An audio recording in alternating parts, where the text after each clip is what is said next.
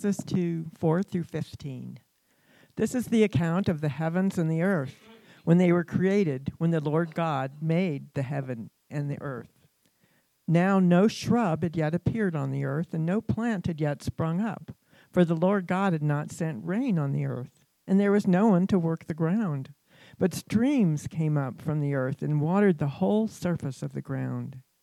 Then the Lord God formed a man from the dust of the ground and breathed into his nostrils the breath of life, and the man became a living being. Now the Lord God had planted a garden in the east, in Eden, and there he put the man he had formed. The Lord God made all kinds of trees grow out of the ground, trees that were pleasing to the eye and good for food. In the middle of the garden were the tree of life and the tree of the knowledge of good and evil. A river watering the garden flowed from Eden. From there, it was separated into four headwaters. The name of the first is the Pishon. It winds through the entire land of Havilah, where there is gold. The gold of that land is good. Aromatic resin and onyx are also there. The name of the second river is the Gihon. It winds through the entire land of Cush. The name of the third river is the Tigris. It runs along the east side of Ashur. And the fourth river is the Euphrates. The Lord God took the man and put him in the Garden of Eden to work it and take care of it. The word of the Lord.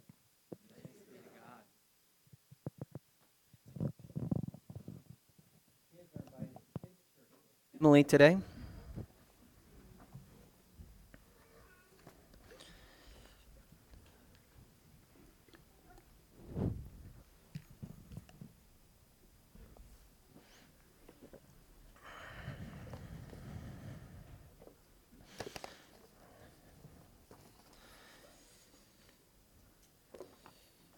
Hallelujah. Christ is risen. Hallelujah. This is the, let's see, third Sunday of Easter. We didn't really mention it last Sunday, but Rosie was asking me last night, how many Sundays are there in Easter season? Um, the answer is, I believe six, because the last one is Pentecost Sunday. That's that would be 50 days out. But um, we celebrate Easter for longer than one day. We celebrate the conquering of the grave for longer than one uh, Sunday. And it's incidental, I think, to think of the church in this way of understanding that we fast for 40.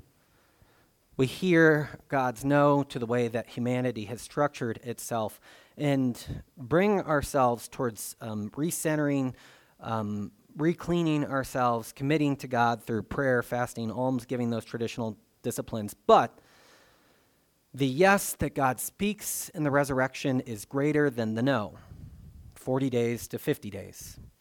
Um, we spend more days in that celebratory time of what God has done and less time in that structure of which we try to um, bring ourselves closer to God because it is, in gospel truth, God who comes near to us. That's why it works. This Sunday is the second Sunday, though, in a, in a sermon series on who we are as humans. Now, if you were here last week, we primarily covered the bad news, um, which is that it is hard to have a coherent self in the modern world. We have this temptation to live as machines rather than as creatures. That was from Wendell Berry. We have this way in which we um, are always striving to make something of ourselves, or which we surrender to meaninglessness, if not that. Um, we have these ways in which we didn't, I didn't really hit on this, but that we view ourselves as limitless. That medical technology or actual technology or other things will come to supplement all the ways in which my body doesn't work in the world.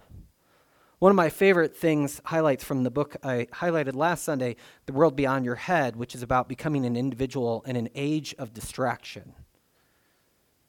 To, to be able to, to take something in is the way in which we might become individuals.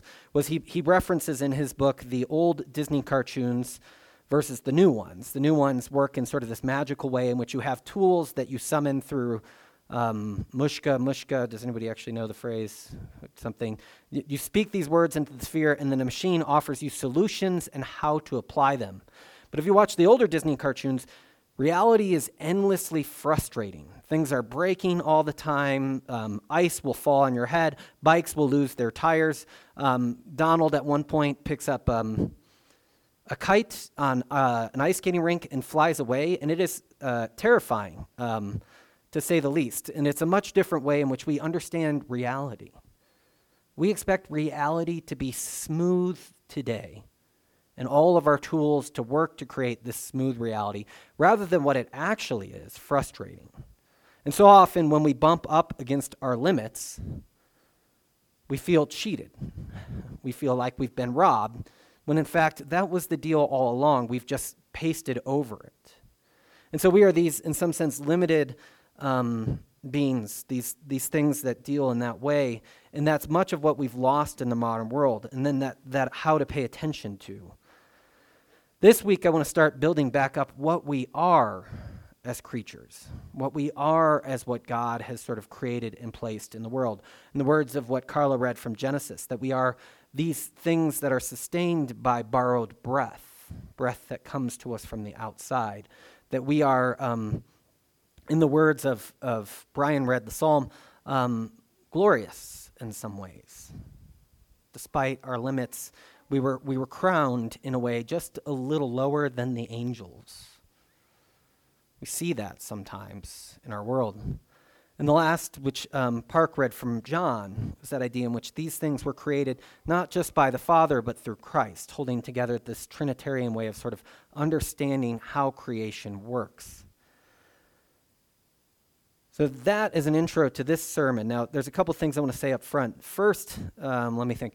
This this book, uh, which is actually this is volume one of two. You can borrow them after the sermon series. They're, everybody I lend them to hates them um, because they're very complex. Do you have you ever seen the, the gift from Always Sunday, uh, Always Sunny in Philadelphia, which I've never seen the show with the guy with like a massive conspiracy theory up on the board, and he's like just trying to get you to get it.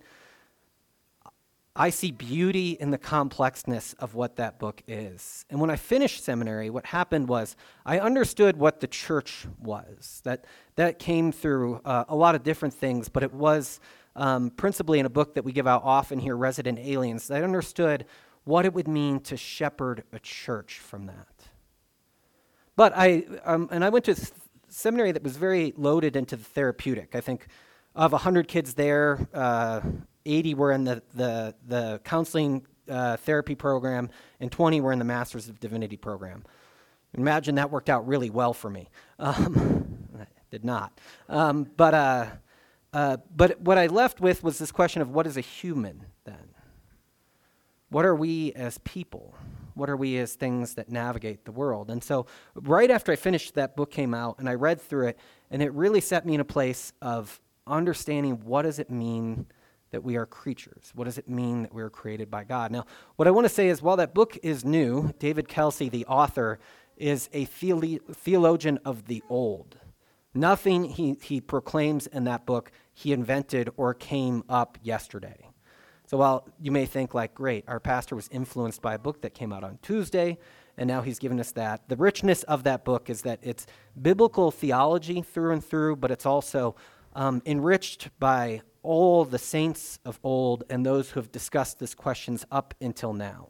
So it's not like David Kelsey came up with a new solution to what's a human being. He distilled the wisdom of the tradition, Christian tradition on that. That was the first warning. The second warning is if you look at the back of the bulletin, um, I'll put it up on the screen just for a second. We have one more quote to get. This is your classic nine point sermon which means you get an F in preaching class if you have a nine point sermon. Um, this is the sort of outline in a second that we'll get to of walking through what the sermon is about. So we'll talk, and in, I could have done it, but I wanted to leave them more as the concepts. You could structure this in a sentence if you wanted to. The Father relates to creation, creates um, an ordinary uh, uh, quotidian context in which is infused with glory. We respond in borrowed we are here in borrowed breath. We respond in faith. In the practices, we respond in faith to our practices of delight, of wonder, and perseverance. That would be that in one sentence, so we're done. Okay, sermon over. That makes complete sense. I have no explanations left to do. This is the first of three. So, obviously, if anybody wants to guess, the second one actually won't be as obvious. The second one will do spirit, and then we'll do Son as the final one. And you can look at other places in which things might sub in. What is the um, preposition that we might use for spirit or son, the, the son as he relates to us? What would we use for borrowed breath? Um, for the spirit, we'll talk about borrowed time. For the son, we'll talk about living by another's death. Obviously, um, if you've been a Christian for a long time, uh, you respond in faith. In the spirit, you respond in hope. And in the son, you respond in love. And then there'll be practices for each one. Um, what, what sets this sermon apart and is, is more like theology than it is like exegesis of one text. And so I use the phrase biblical theology for it. Biblical theology would say, let's find out what a biblical theology of justice is, and then trace all the uses of justice to come up with what justice is. Theology more proper would say, what is the, the context in which we flourish? You can't just look up in your accordance flourishing and then try to make that. And so this sermon series, it's only three Sundays if you hate it. Um, come and take communion.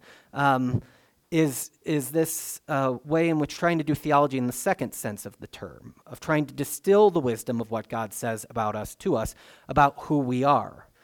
Um, I've tried to do this in one Sunday before, and it's impossible. Um, um, but I think it's an important thing to clarify. What does it mean that we are these um, limited creatures made by God? And how do we reclaim that as we live in this fractious, um, hard to attend to, uh, machine like modern world? How is it that we um, try to pull together a coherent self? Which maybe is the right way to look at this is that, at least if you're anything like me, it seems hard to pull together what a coherent self is in the modern world. Um, because there are so many mechanisms of our own self destruction there are so many mechanisms of our own self optimization. There are so many mechanisms of our own denial of goodness. There are so many misordered ways to desire our goodness, but in ways that distort us, that it's hard to know what does it mean to flourish and to be in the modern world. So we'll go back one step here. Um, on the back of the bulletin last week was this quote um, from John Calvin Nearly all the wisdom we possess, that is to say, true and sound wisdom, consists of two parts the knowledge of God and of ourselves. But while joined by many bonds, which one precedes and which one brings forth the other is not easy to discern. So, if we want to talk about who we are, do we talk about what we can observe about who we are as creatures first, or do we talk about God first? And how God relates to us is sort of the question that Calvin, I believe this is at the first sentence of the Institutes. Um, what this series does is attempts to talk about God first. And part of the reason why I think that's an important choice to make today is because we find ourselves endlessly fascinating. We are driven to see each of our unique peculiar contexts as individualized, separated from the whole, so much so that if we were to really start with ourselves, we'd come up with a theology that's just for ourselves. So, grounding it in God opens up different options for us. Um, this, this phrase actually made me think of that. I saw this in a, an email I get weekly from a magazine. About 75% of Americans do not think that belief in God is necessary for a coherent moral order. 65% of Americans do not think that belief in God is necessary for a coherent moral order. Now, this isn't an argument to say that we do need belief in God to have a coherent moral order. What I want to say is, what else would we use and how would we negotiate conflicts over what else would we use?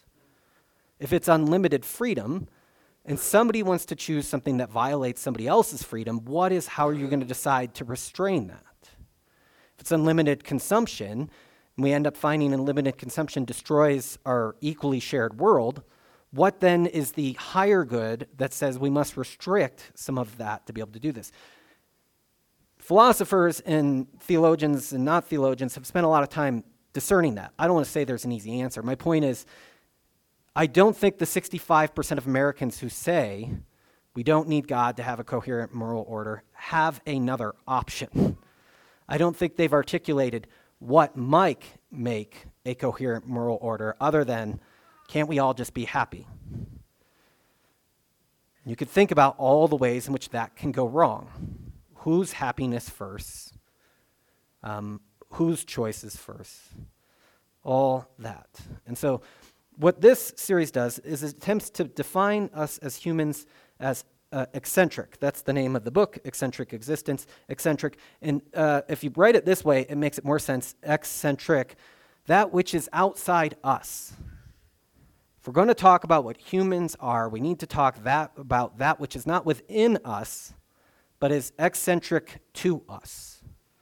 That is not located within our being, but is located within relations with one who created us and made us. So, this is the Christian answer, which, congrats, you came to church. This is what you get here. Um, uh, so, that's where we are on that one. Um, this is how Kelsey phrases it, though, at the beginning of the book, um, with lots of big words at the front. But then, as now, this triadic doxological phrase gives a specifically Christian description of God's identity by reference to three sets of stories about God. First, stories about God as the source of all reality other than God, no, of the source of all reality other than God. God as the Father of us all. Stories about God as the reconciler of alienated humankind in Jesus Christ. And stories about God bringing us to consummation and eschatological life, end times life, full life in the Holy Spirit. These are the three stories then at which God relates to us. I've showed this in our wisdom literature series in sort of this three, um, like a DNA like strand of creates, redeems, and consummates. God creates, He redeems, and consummates. Now, what I've tried to argue when I've used this graphic before is this. First off, for me, this was very. Um, releasing from my shallow ways of understanding the scriptures because all I could think about was the redemption lens at which God might relate to us. I had no theology of creation. I had no theology of how we might be consummated in the fullness of time with God. I basically had we've sinned, God needs to fix the problem of sin, and that's all of what I understood as how we are as humans. That's not a complete way to read the Bible because there's much that stresses other realities other than that. And these three ways, I think, help us find those other realities. And so, as a reading strategy, as a devotional strategy, I think this, I've been trying to argue, is a good way for beginning to approach the Bible. Not always looking for how is God conquering sin, but how might God be blessing us through creation. Not always looking for how God might be blessing us through creation, but how God's plan is to bring consummation and ultimate goodness of all that is. In Paul's language, to sum it all up in Jesus Christ. And where it is the message, to see clearly that God is working to redeem estranged humanity and place it back in communion with Him. So for me, this was a helpful way of then beginning to be able to discern with the scripture and have it guide me into a um, three dimensional way of life. I think that's the way I like to put it, is that I lived one dimensionally with only the redemptive arc. And I, I, I would I say that because I think that's um, a very American arc. I think we've made that sort of um, our sort of flag in which all the other things hold together. Um, and I think that Scripture is too rich to be governed by any one of the three. I mean, if you hear me saying, my pastor isn't crazy about redemption, he says, think about creates and uh, consummates. No, I think they're all three of them important, and all three of them are equally woven throughout the scriptures, and all three of them will help us understand who we are as created beings of God. So, to the outline, what you've all been waiting for. I say that, you can laugh. Um, I know it's not what you've all been waiting for. Um, so, eccentric to us, three ways of doing it. Um, and then trying to hear what it means for God. So, the first in these ways is Father. Um, Kelsey, and I think this is correct, to, to ground these things, and we tried to do that with the. Um, uh, John reading today that, that all creation is through Christ, while we locate one of the each of these with one person being the major actor of the Trinity. In creates the Father, in uh, consummates the Spirit, in uh, reconciles the work of the Son. Um, they all three are working together in whichever one. It's more of saying which one is the primary driver of the act. So it's the three and the one that are always sort of going together. Um, Father is this language that we have for God, and it really comes out of this beautiful way of thinking that that Jesus, when he comes amongst us, reveals the name at which we shall re- re- um, relate to God as Father. It is revealed language for how we are to understand God. Now, I always try to say this is God is not male, God is not female, but God is Father. Scripture uses multiple other metaphors to capture how God relates to humanity. Some of them are feminine, some of them are masculine.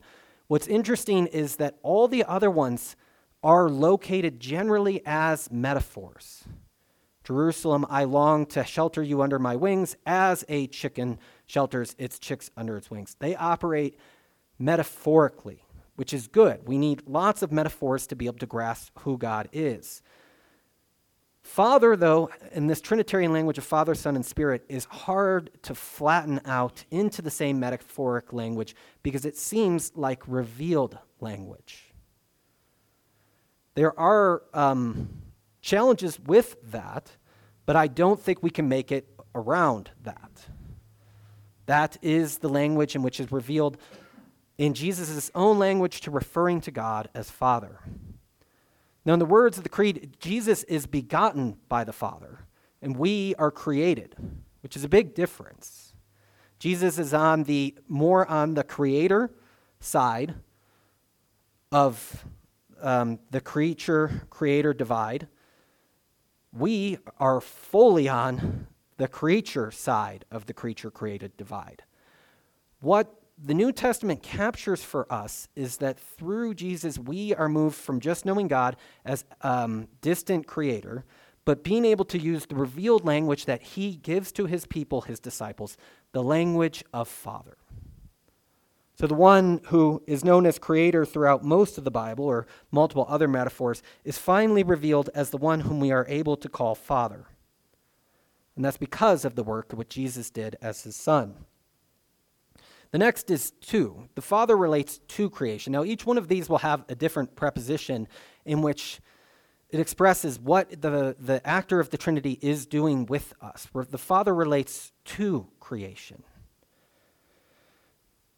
Kelsey likes this phrase, and I've come to like it myself, is because it represents both the radical otherness of how God relates to us and the radical nearness to how God relates to us. God is closer to us than we are to ourselves, and yet God remains firmly on the other side of the creator creature distinction divide. But the Father relates to us in making creation. He relates to us and he places us in a different context. Um, uh, he places us in a different reality. It was, it was funny. Um, Rowan Williams, the former Archbishop of Canterbury, had um, uh, a phrase about, you know, considering all the facts of the universe, he, he paused to say, all the facts there is are the facts of the universe. There are no other facts outside of the facts of the universe. So God has placed us in this realm in which He relates to us. He relates to us in creation as He creates. Um, this is where God sets us within this created realm. Calvin, going back to Calvin again, he, he describes this realm as the theater of God's glory. If you know the first question to the Westminster Confession of Faith, what is the chief end of man? To glorify him and, and, enjoy him forever. That, that this is the realm in which we are plated. And so this, this created context is both glorified and ridden with difficulties and sin. Now, one of the things that I've tried to argue in the wisdom literature series is that we want to talk about creation, it's more helpful to talk about wisdom literature, Proverbs, Ecclesiastes, Job, Song of Songs, but that may be the exception to the rule there. I think that there's lots of creation in that too. But, but more often we mean um, there's a debate on whether Song of Songs is wisdom literature at all. But, um, but if it's not, then it's just weird erotic poetry. So I like to place it as wisdom literature. Um, if you look at those books, we find a different way of understanding what it means to be created. And what we're called to do in this created context is sort of find and be wise. The reason why we might want to root it there than rather the book of Genesis is Genesis seems like clearly redemptive history. It introduces the problem right off the bat.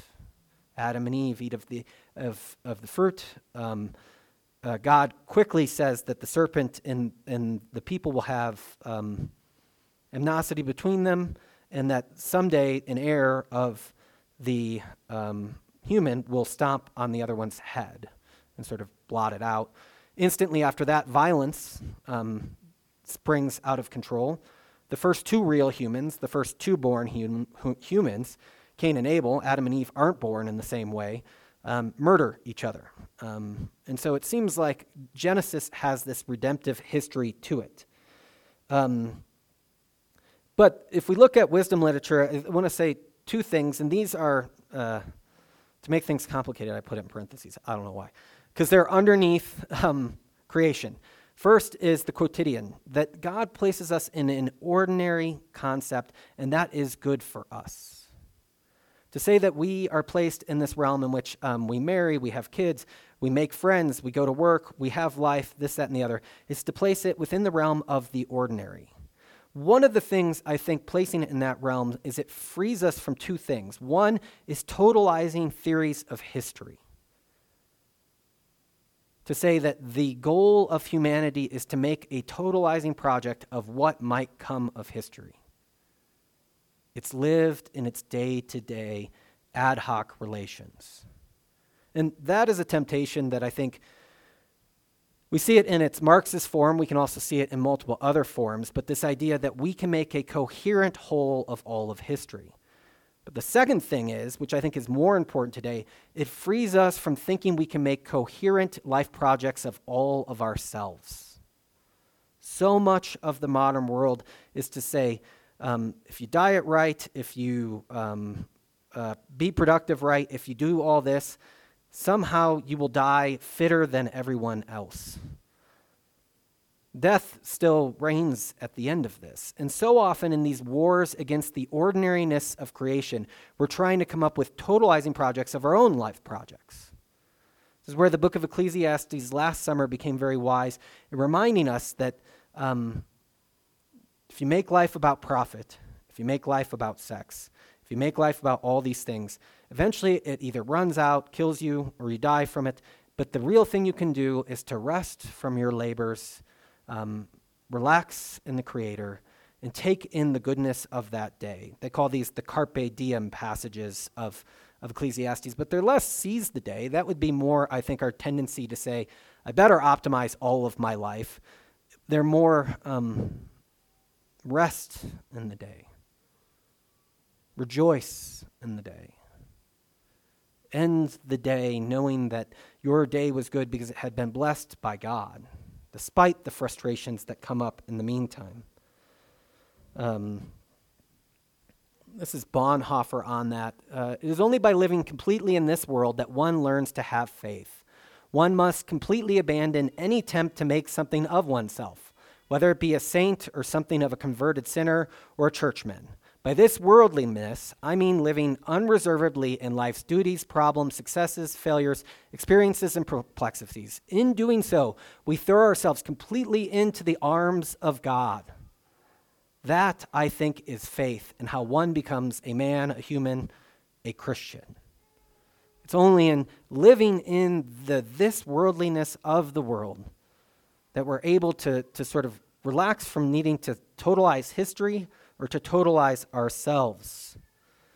Glory we'll get to at the end. I do just want to say on glory, we live amongst other people. That's one of, I think, the key insights about living as creatures is that there are other creatures. We live in this world, and they are glorious alongside of us.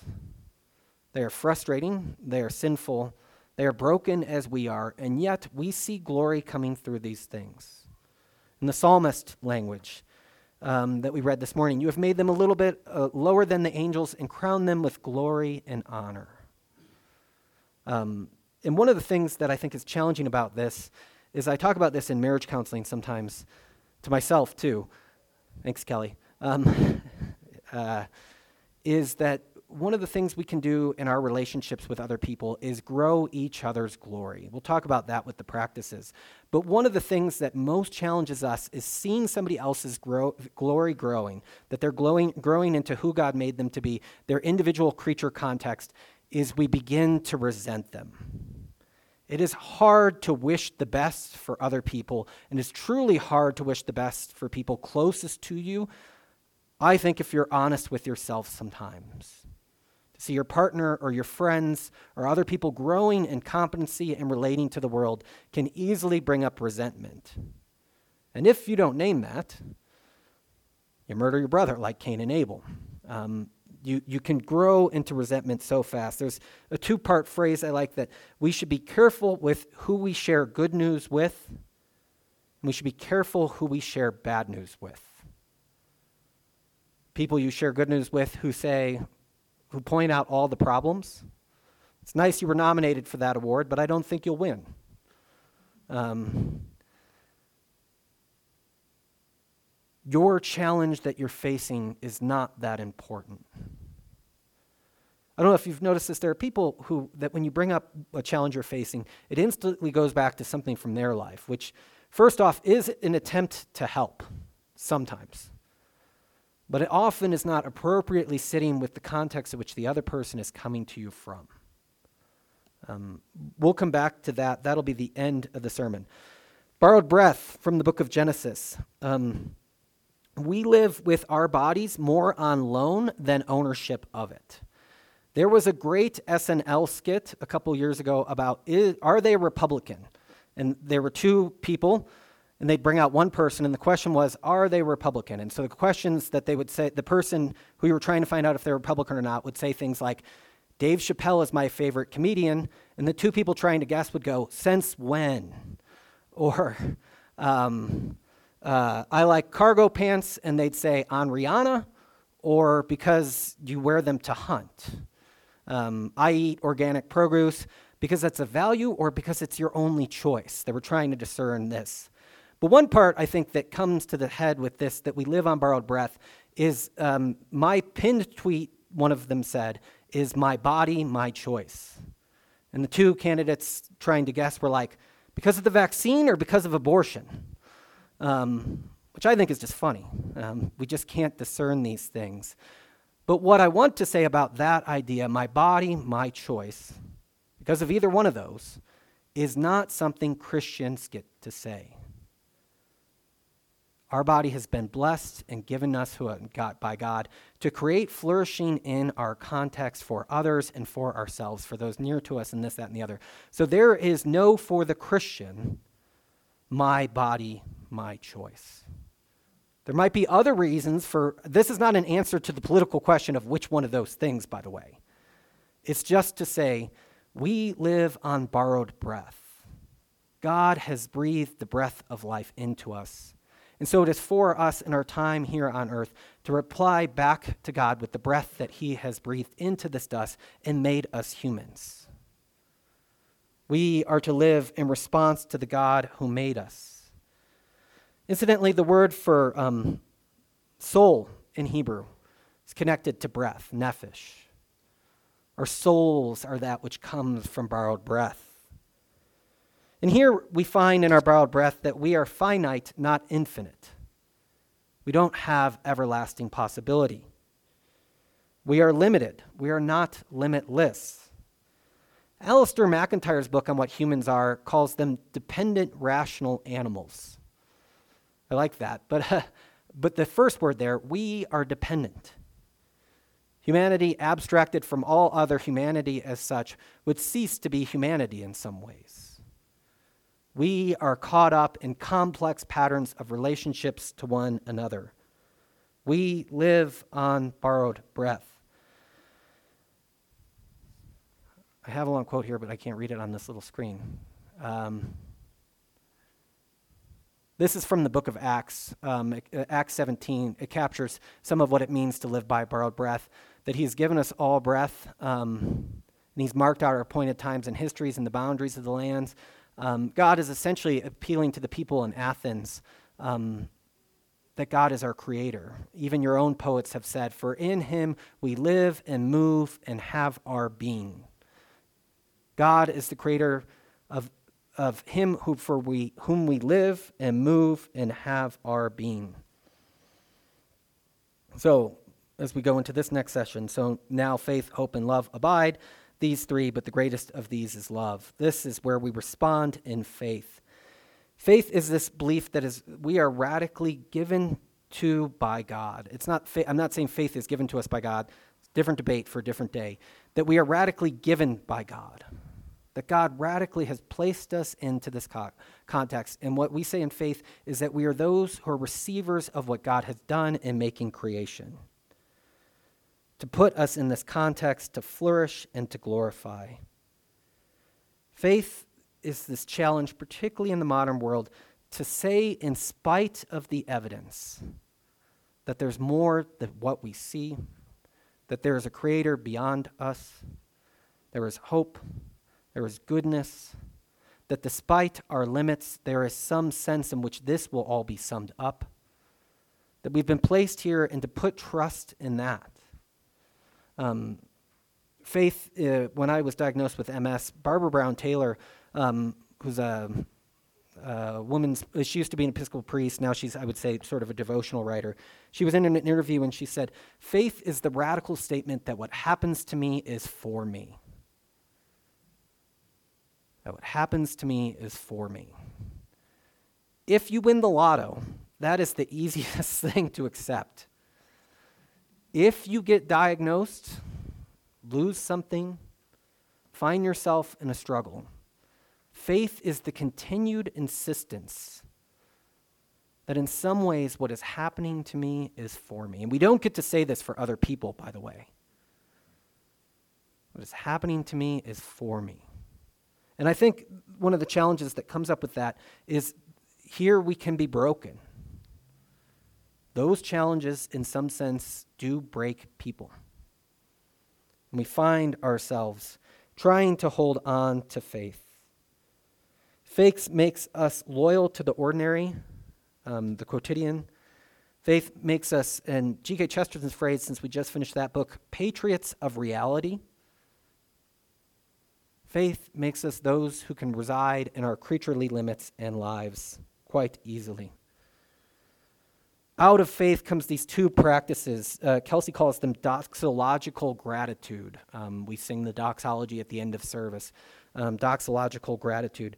To practice wonder, to practice delight, and to practice perseverance.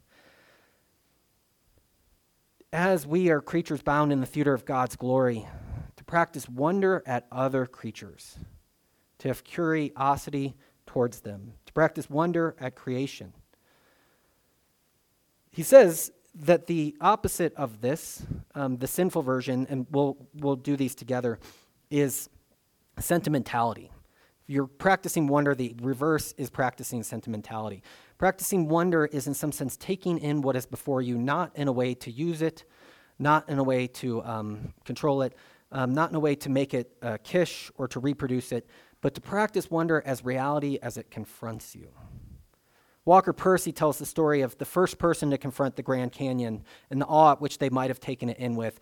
And the challenge we have going today is it's looked bigger in the postcard, um, looked smaller in the postcard. Um, the number one injury at national parks now is selfies.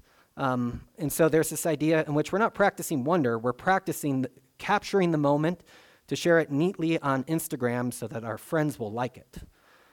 Um, practicing wonder calls us into the presentness of things. It was a challenge. Um, our first ultrasound with Rosie, um, there were, Kelly's listening today. Um, there were all these challenges of which, like, the, here's your baby's heartbeat, and I could only think of like how I'm supposed to react because I've seen it a thousand times. Like, there was no like authentic way in which I, and we talked about authentic authenticity last week, but there was no way for me to enter into the moment not thinking about, well, in this movie the guy did this, in this movie the guy did this, in this TV show they did this. So I told all those to Kelly and she kicked me out of the room.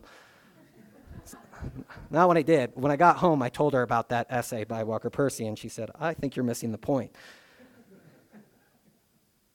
Faith is to practice wonder, then. Uh, to practice, uh, oh, I have them backwards up there, different on here. Practice delight. Um, to see the sheer givenness of what is, to rejoice in others, to rejoice in others and not use them, consume them, or abuse them. That would be the reverse. But to rejoice with them, to be present in a way that rejoices in their shared particularity with you.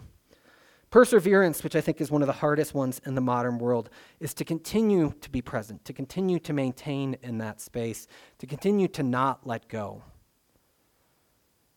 Because the commitment that we have to creation is it can be mirrored to God's commitment to creation.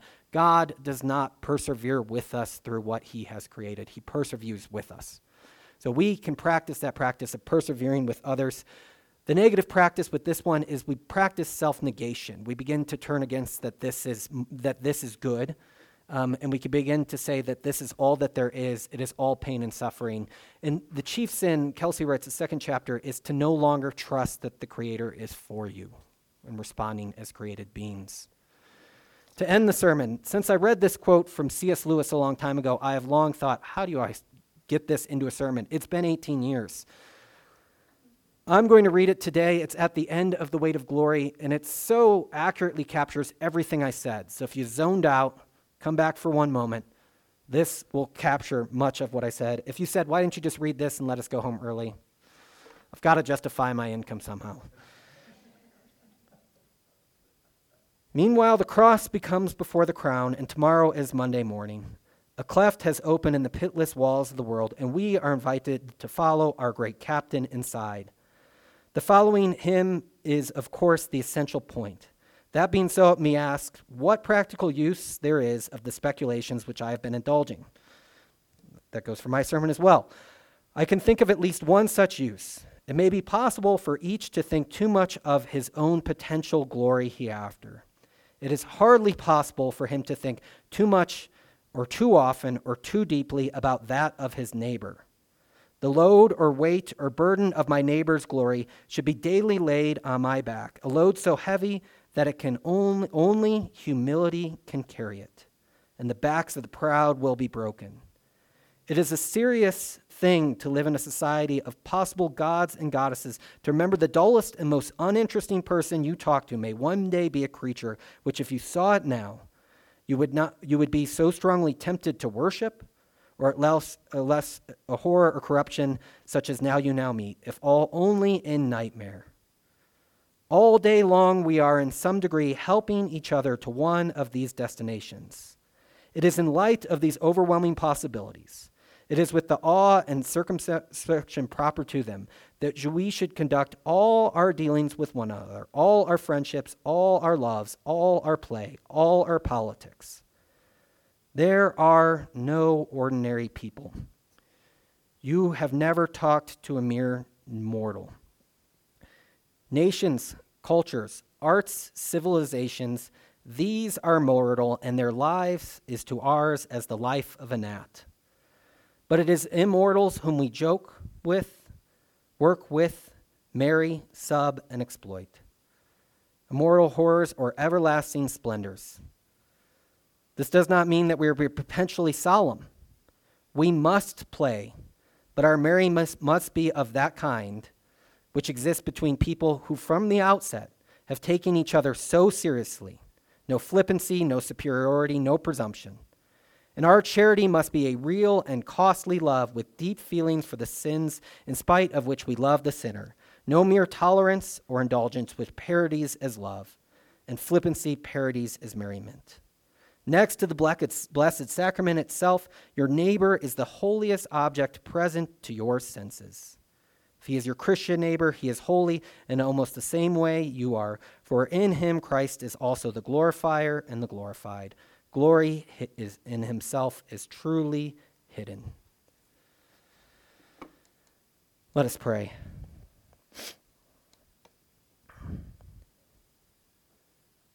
God, you have created this context in which you relate to us. You relate to us across the great distance. You are both other and nearer to us than we are to ourselves. You've blessed us into this creation, this ordinary, glorious space in which we are freed to magnify the glory of you and to magnify and bring out the glory of others and to respond in ways of, of faith to the present in which we are called. To not look for more beyond the moment, a totalizing project for ourselves or a totalizing theory of hi- history, but to see each person as a related creature to you and in that way, and to relate to them as such. We must play, but play with a seriousness that takes into account that each one of us has borrowed breath from you. And we are called to respond in faith practices of delight and wonder and perseverance. Be near to us now as we breathe in our borrowed breath. And we serve you in this